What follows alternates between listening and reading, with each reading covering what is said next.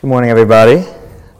Um, as Renal mentioned, my name is Jason uh, Jason Yum. I am uh, an ordained minister in the same denomination as the table, and uh, as Renal mentioned, I, yeah, I, uh, I do live. You know, I, am not gonna I'm not gonna time myself today. Um, I live in the I live in the East Bay. Um, I like to c- describe Oakland as just one giant block party. So if you guys are ever there, you know, look me up and we'll hang out. Um, it's nice to be in the West Bay this morning. Um, and truly, it is a privilege, privilege to be back. Uh, I, as I mentioned last week, I'm a big fan of the table. I mentioned that if I had thought about planting my own church at some point, it would have been called the table. So Troy just took the name and he beat me to it. So I got to find a different name. Um, I won't be planting a church anytime soon, though, so I'll be okay. Um, so here we are we are in a second part of a three part series of just looking at Daniel chapters 1, 2, and 3. Um, after I finish next week, you, you get the privilege of hearing from a good friend of mine, Cheryl Thompson, and she's going to be talking about see, what, how we see Christ in the Old Testament. So we are doing this deep dive, a deep, you know, just uh, like a long drink of cold water from the Old Testament um, these next, next couple weeks. Last week we talked about how in Daniel chapter 1 we are studying about the Israelites in exile. They've been taken captive in the land of Babylon. And I wanted to point out that if there was any era of biblical history or any era of Israelite history that we today should really most resonate with, it's, it's not that it really is should it should be this exilic period. It's not the Israelites under slavery. It's not the Israelites in power when they have their own their own nation and promised land. We should most resonate with the Israelites in this time of Babylon. And I was trying to point out how this particular period for the Israelites was a form of spiritual discipline. They they were trying to they're supposed to be wrestling with this question of who are we? You know, who are we when we've lost the house of God? The temple has been destroyed. Who are we when we have lost Jerusalem, the crown jewel of the nation of Israel? Who, do, who are we when we've lost our entire nation ourselves, when we have been displaced? And we talked about last week how Babylon is this non, it's not a neutral force. They are a hostile force. They have these assimilationist pressures. And in, in, in Daniel, they show that only you, like you matter only if you're young, if you're well educated. you matter if you have a certain type of pedigree. Uh, and in modern day Babylon, I did establish that we live in a modern day Babylon. Modern day Babylon says the same thing that you matter if you're young, you matter if you're well educated, you matter, you matter if you have a certain type of job, or if you are of a certain gender or of a certain race. This is what modern day Babylon and its assimilationist pressures do to us. And so, in, all, in the midst of this, both from the pressures outside, but also the Babylon that's in our own hearts, because we're really good at tempting ourselves this way, we need to wrestle with this question of who are we? Who are we? And we need to remember really the big, the big point of Daniel is remember who you are and remember whose you are, that you belong to God, that you are a child of God, that you are a Christian. So, what I want to do today is continue to just focus on that and, and help us figure out who are we in the face of not just assimilationist pressures, but who are we in the face of people who have tremendous might and power, and also in the face of tyranny. So, this is what we're going to talk about today in Daniel chapter 2. So, uh, you can read along with me in the bulletin. This is a really long chapter. I apologize. Um, Actually, no, I'm not really that sorry. It's, it's good. It's a good chapter, um, but I'm going to break it up for us. We're going to read the first 12 verses in the first half of the sermon, and then we'll focus on the rest of it later. So just read the first 12, well, read along with me as I read aloud uh, um, the first 12 verses. Daniel chapter 2, verse 1. Uh, in the second year of the reign of Nebuchadnezzar, Nebuchadnezzar had dreams. His spirit was troubled, and his sleep left him. Then the king commanded that the magicians, the enchanters, the sorcerers, and the Chaldeans be summoned to tell the king his dreams. So they came in and stood before the king, and the king said to them, I had a dream, and my spirit is troubled to know the dream. Then the Chaldeans said to the king in Aramaic, O king, live forever. Tell your servants the dream, and we will show the interpretation. The king answered and said to the Chaldeans, The word from me is firm. If you do not make known to me the dream and its interpretation, you shall be torn limb from limb. And your houses shall be laid in ruins. But if you show the dream and its interpretation, you shall receive from me gifts and rewards and great honor. Therefore, show me the dream and its interpretation. They answered a second time and said, Let the king tell his servants the dream, and we will show its interpretation. The king answered and said, I know with certainty that you are trying to gain time because you see that the word from me is firm. If you do not make the dream known to me, there is but one sentence for you. You have agreed to speak lying and corrupt words before me till the times change. Therefore, tell me the dream, and I shall know that you can show me its interpretation. The Chaldeans answered the king and said, There is not a man on earth who can meet the king's demand, for no great and powerful king has asked such a thing of any magician or enchanter or Chaldean. The, the thing that the king asks is difficult, and no one can show it to the king except the gods whose dwelling is not with flesh. Because of this, the king was angry and very furious, and commanded that all the wise men of Babylon be destroyed. Whew! Here's Nebuchadnezzar, right? And so in, in, in chapter one, he's actually he's mentioned, but he's kind of behind the scenes. He's not really, you know, you don't see him up front. But in chapter two, you see him center stage and you see what kind of man Nebuchadnezzar is. And just if I could characterize Nebuchadnezzar very simply, he is a man of might, right? A man of might. This is only the second year of King Nebuchadnezzar's reign, as we see in, in verse 1. But really, it, what that really means is this is the second year of him being a victorious conqueror. He is reigning. Why? He's reigning because he has already conquered so many other people. Before this, before even Daniel chapter 1, Nebuchadnezzar comes in and he takes over all of the Assyrians. And then he conquers the Egyptians. And then he conquers Judah and Jerusalem, right? And so he has been on this war terror, and now he is reigning and like kind of reigning in much power. In Jeremiah chapter 4, verse 7, he is called a destroyer, a destroyer of nations. Right? So he is not just a man of might, he is a man of tremendous might, tremendous power. He is the king of the Babylonian Empire.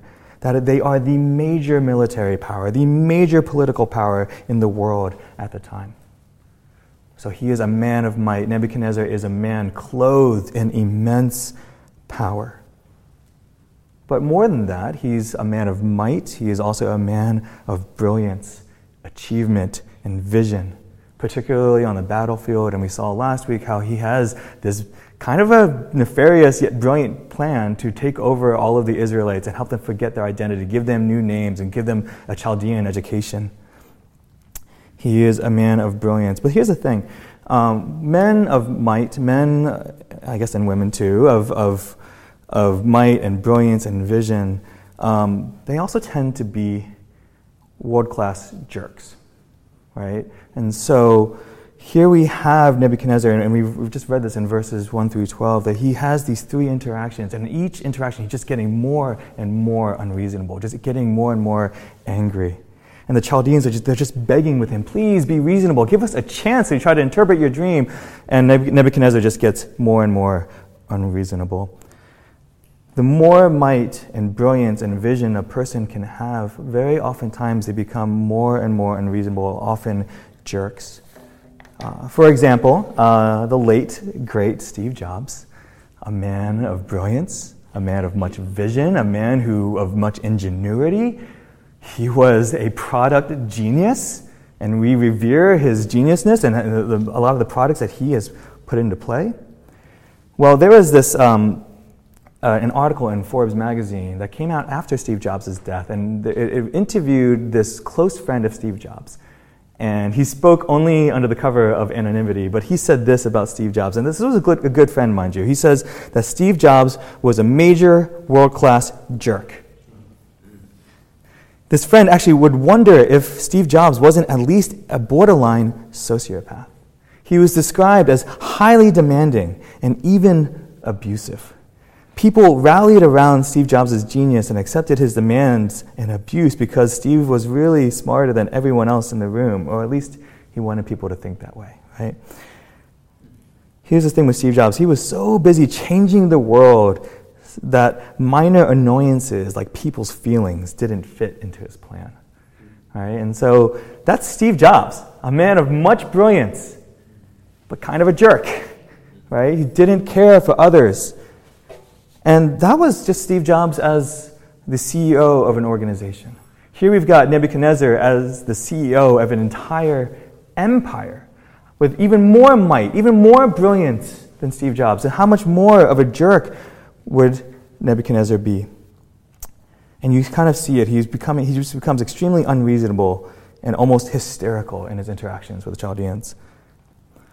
But this sermon, this today's lesson is not about how to deal with jerks. It's not how to deal with bosses who are jerks, right? That's a whole other lesson. We could talk about that later. Um, this real lesson is actually about how to deal with a tyrant, how to deal with someone who is full of anger and rage. Nebuchadnezzar is a rageaholic. In verse 12, Nebuchadnezzar, it says that Nebuchadnezzar was angry and very furious. He commands all the wise men of Babylon to be destroyed. He's commanding a genocide, right? He threatens the Chaldeans. He says, I will tear you limb from limb and I will destroy your houses if you cannot meet my unreasonable demand. And you know what? That threat has force behind it. He can actually get that done. He even orders it to be done.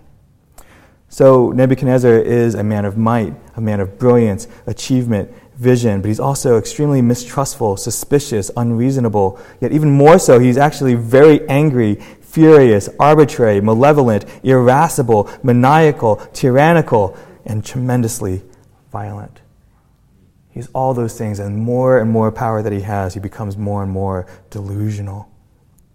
There's this great quote by the British politician Lord Acton that says, Power corrupts and absolute power corrupts absolutely. And so he's basically saying the more power you have, the crazier you could become, the more mad you can become. King Nebuchadnezzar has so much power that he's truly just the mad king. Nebuchadnezzar is a man of might, he's a jerk, he's a tyrant. But there's one more thing that's going on with him. He's tremendously insecure. In this passage, we read about Nebuchadnezzar and he's being troubled by a dream. And you might think, ah, poor baby, poor little Nebi. He's, he's being troubled. He had a bad dream. He's, he's a, has a nightmare. But it's more than that, actually. That word troubled really has this like constant, consistent meaning that he is constantly and consistently disturbed, beaten persistently. And what is he beaten up by? What is he disturbed by? He's disturbed by his inner doubts, his fear. He's a man who has tremendous fear and insecurity. And what is his biggest fear? Well, just like other people in power, their biggest fear is losing it all. His fear is about losing all of his power. And so we'll find out later on a little bit that the dream that he has is, is about dreaming about what's going to happen next, what happens after him. He's afraid of losing it all. And there's this thing that happens. You know, people who at least appear to have power and might they often are very clearly aware, aware of just the fact that they might not actually have it. Well, the people who actually have power, who strove to have power of their own like will and force, they, they know how much it took to get there, so they know how quickly they can lose it. So there's this thing that people who have power, who are seemingly invincible, they are actually aware of just how invincible and vulnerable they are. He is a man of brilliance, achievement, vision, but he's also mistrustful, suspicious, unreasonable. He is angry, furious, arbitrary, malevolent, irascible, maniacal, tyrannical, violent, but he's also haunted, fearful, and tremendously insecure. At the core of who King Nebuchadnezzar is, is this trembling, fearful, uncertain, anxious person. But if you think about it, that's why he's so terrifying. He is a man of so much power, but it's, it's, it's his insecurity that terrifies people because you don't know how he's going to react. You don't know what he's going to do next. You don't know if you're going to catch him on a good day or if you're going to catch him on a bad day. Right?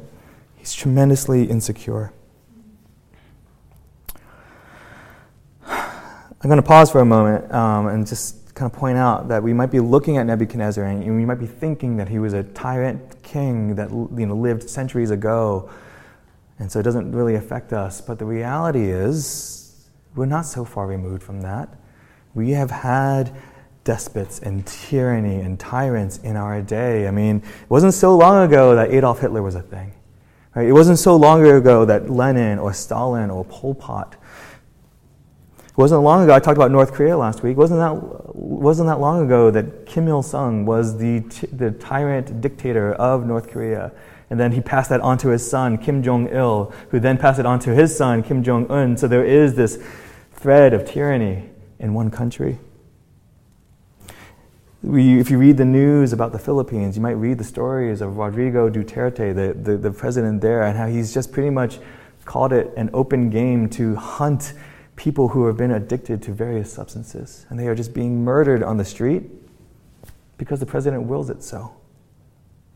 Tyranny exists today. It exists today. We're not so far removed from it. And uh, I was kind of wavering about whether or not I should bring this up, um, but I'm just going to I'm going to bring it up. Um, there is a form of tyranny that's not just in people, in just one leader. There is there is there are powers of tyranny, and I'll just call one out.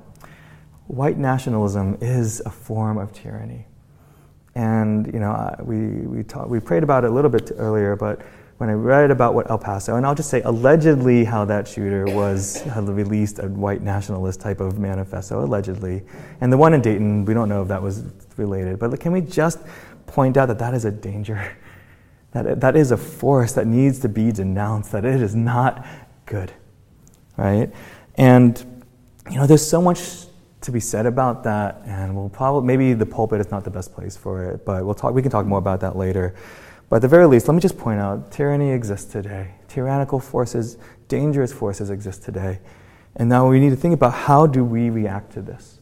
How do we respond in the face of these kinds of forces? Well, one way that we could respond, it's not really a good way to respond, is to just cater to it. You know, cater to the power. The Chaldeans in verse 4, they go up to Nebuchadnezzar, and what do they say? They say, O king, live forever. Right? Just keep doing what you do. But that's not a good way to respond. Let's look at another way. Let's read um, verses 13 through 30, the rest of the passage here, and we're going to see Daniel. Uh, Daniel is, if Nebuchadnezzar is a, is a man of might in this passage, Daniel is the man of wisdom. And I want you to focus, it's a long passage, but I want you to focus on just how calm, collected, and wise Daniel is in responding to this tremendous threat. So, starting from verse 13. so the decree went out and the wise men were about to be killed, and they sought Daniel and his companions to kill them. Then Daniel replied with prudence and discretion to Arioch, the captain of the king's guard, who had gone out to kill the wise man of Babylon. He declared to Arioch, the king's captain, Why is the decree of the king so urgent? Then Arioch made the matter known to Daniel, and Daniel went in and requested the king to appoint him a time that he might show the interpretation to the king. Then Daniel went to his house and made the matter known to Hananiah, Mishael, and Azariah, his companions, and told them to seek mercy from the God of heaven concerning this mystery, so that Daniel and his companions might not be destroyed with the rest of the wise men of Babylon.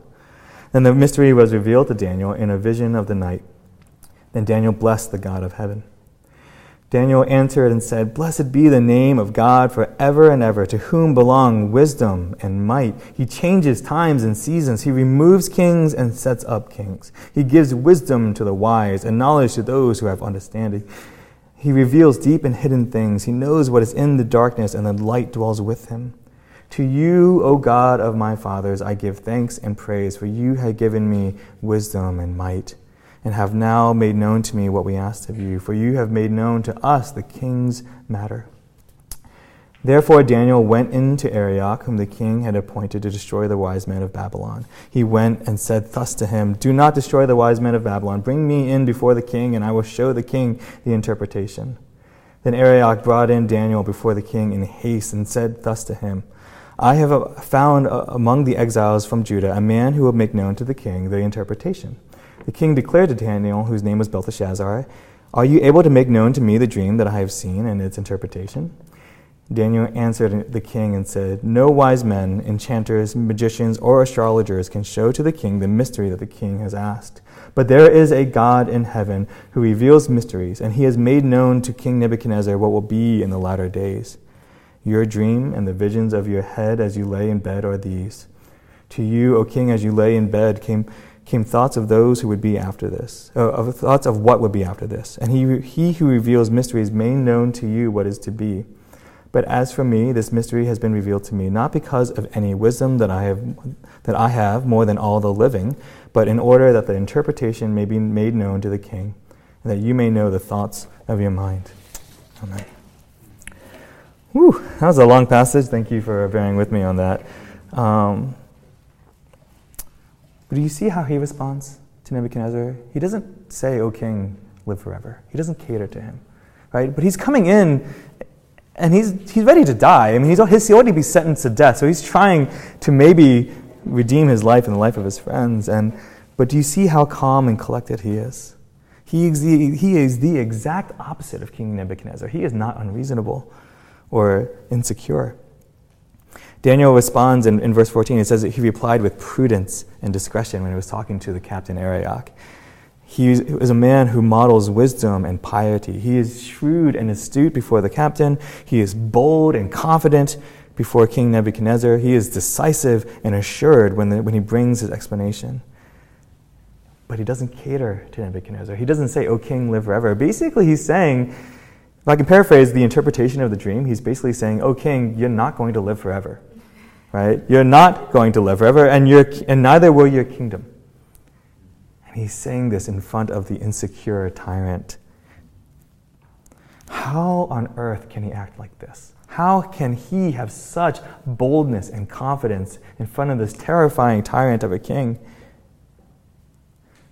Well, the whole lesson of Daniel, he knows who he is and he knows whose he is. He knows that he is a child of God, and he belongs to Yahweh. You know, his name, Daniel, it means God is my judge.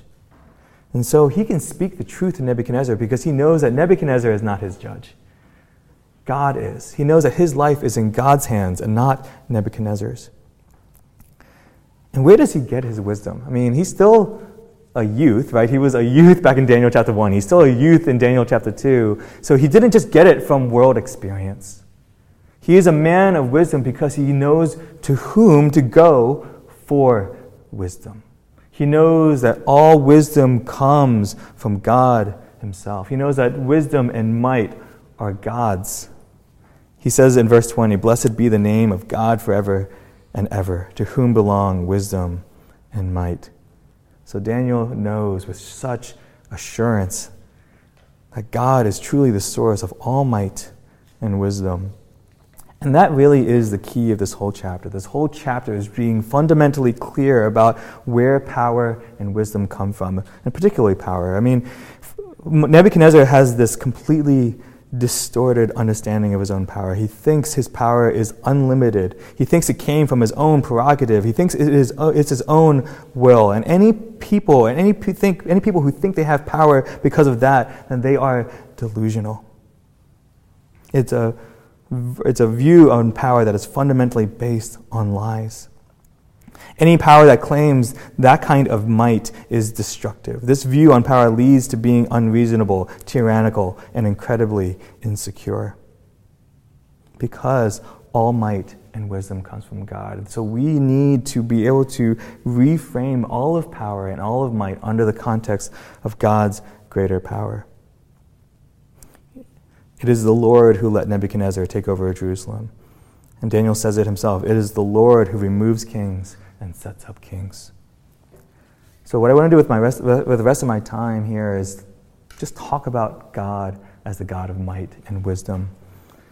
How often do we really think about God as the Almighty, the All Powerful? We throw these words out Almighty, All Powerful, but do we really think about it? Um, there's this wonderful U2 song. It's a lesser known song called uh, Stand Up Comedy, and there's this great line. It says, uh, Stop helping God across the road like a little old lady. Right? It's a good line, right? Because don't we do that? Don't we think that God needs our help? Don't we think that God can't do anything without us sometimes? That, or if we don't get it done, that God won't get it done. Stop helping God across the road like a little old lady. Stop viewing him as powerless when he is truly the all powerful. Um, there's this um, one quote that I keep going back to from Pastor John Piper from the sermon I heard back when I was in college. And I take a lot of um, comfort in this. Let me t- this is what John Piper says about God and his might. He says, God is almighty we are not dealing with the mere president of the United States, the mere premier of China. We are dealing here with the person whose power includes all the power of the political realm, all the power of the electromagnetic realm, all the power of the atomic realm, and all the power of the gravitational pull of the biggest stars in the universe, and all the power that upholds the universe by the might of his word. We are dealing here with what's called almighty, omnipotent, absolute sovereignty. How often do we think about that? How often do we think about God as almighty, omnipotent, and absolutely sovereign? And when you think about that, when you meditate upon that, when you reflect upon that, the only proper response is truly awe and fear. Daniel is not afraid of Nebuchadnezzar because he's more afraid of God the Almighty. But here's the thing I spent the whole first half of the sermon talking about the more power you have, the crazier you might become. Right? But what about God? If He is all powerful, is He crazy? In other words, can you trust Him or do you trust Him? And this is where you need to realize that God is not just the Almighty, but He's also the All Wise. He is the God of might and wisdom in all perfection. He is not a jerk. He is not a tyrant. God is not insecure. He's not mistrustful, suspicious, unreasonable. He's not arbitrary, malevolent, irascible, maniacal. He's not tyrannical or violent. He is not haunted or fearful or insecure. He is none of those things. But he is angry. He does get angry. And sometimes we think about that. We sung about it in, um, in Christ alone. Um, the wrath of God. God does get angry, and are we okay with that? Um, there is this uh, great scene in the movie uh, Lincoln with um, Daniel Day Lewis. And here we are learning about Honest Abe, and he's kind of always been seen as like this kind of this shyer, diminutive, you know, more timid type of type of president. But there's this great scene where he just gets straight up angry. He slams his hand on the table and he's saying, Now, now, now. We need to pass a constitutional provision now to eradicate all and abolish slavery. And there is this great scene where people are asking him, like, well, he's, he's telling that we just need to get two more votes. Two more votes stand in our way. And then he tells his aides, he tells a congressman, he says, You've got a night, a day, and a night, several perfectly good hours. Now get the hell out of here and get them. And then Congressman James Alley, he says, Yes, but how? And there's a scene that, it, it, that he, it rubs me the wrong way, rubs others the wrong way. Lincoln, he stands up and he says, Buzzard's guts, man. I am the President of the United States of America, clothed in immense power you will procure me these votes.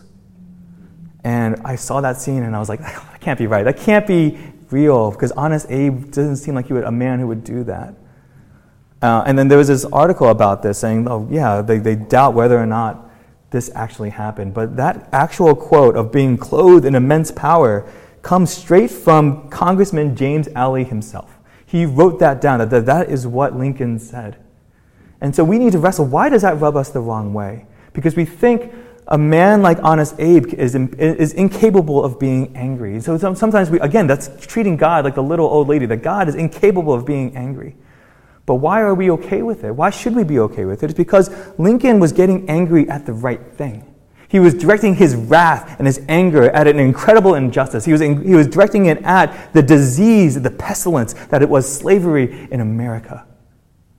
And so we can be okay with wrath and anger because when it's pointed at the right thing, God gets angry. But what does he point his wrath and anger to? He points it at the injustices of the world. He points it at the sins of tyrants. And he's rightfully angry. And we should be angry too. But one more thing is He's also rightfully angry at our own sins, at our own sins as well. And all of the might, all the power in the world is be, and that is being channeled through that direct that anger towards the sins of this world. But where does he show his wisdom? God shows it by directing his anger and pouring out all of his might not upon us, but upon his own son Jesus Christ. In verse 11, the Chaldeans say this wonderful prophecy that no one can show it to the king except the gods whose dwelling is not with flesh. Well, Jesus is God dwelling with flesh, the fullness of God in helpless babe. The, all of the might in the universe at his fingertips is now in Jesus Christ. And what does Jesus do? He says at any moment he can call down an army of angels but he doesn't. Instead, he allows himself to be subjected to the forces of this world. He allows himself to lose his life on the cross. Why? So that we who believe in him, who place our faith in him, can have deliverance and be rescued from ourselves. If you ever doubt God's wisdom, and if you ever doubt that you can trust him, look to Jesus Christ the true man of might and the true man of wisdom. Look to him, study him, and you will see that you can trust him. And here's the thing Jesus Christ is the true man of might, the true man of wisdom, and the beauty of it all is that he is for you, that he is on your side. All of the might in the universe is for you. So, how do we respond in, in the face of tyrannical forces? We can respond boldly. We can denounce it. Why? Because our lives are in God's hands. This all goes back to remember who you are and whose you are. You belong to Yahweh. You belong to Jesus Christ.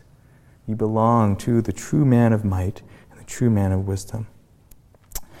So let us go forth boldly. Denounce evil when we see it. Show the wrath of God at the things that are the, injusti- uh, the injustices of this world.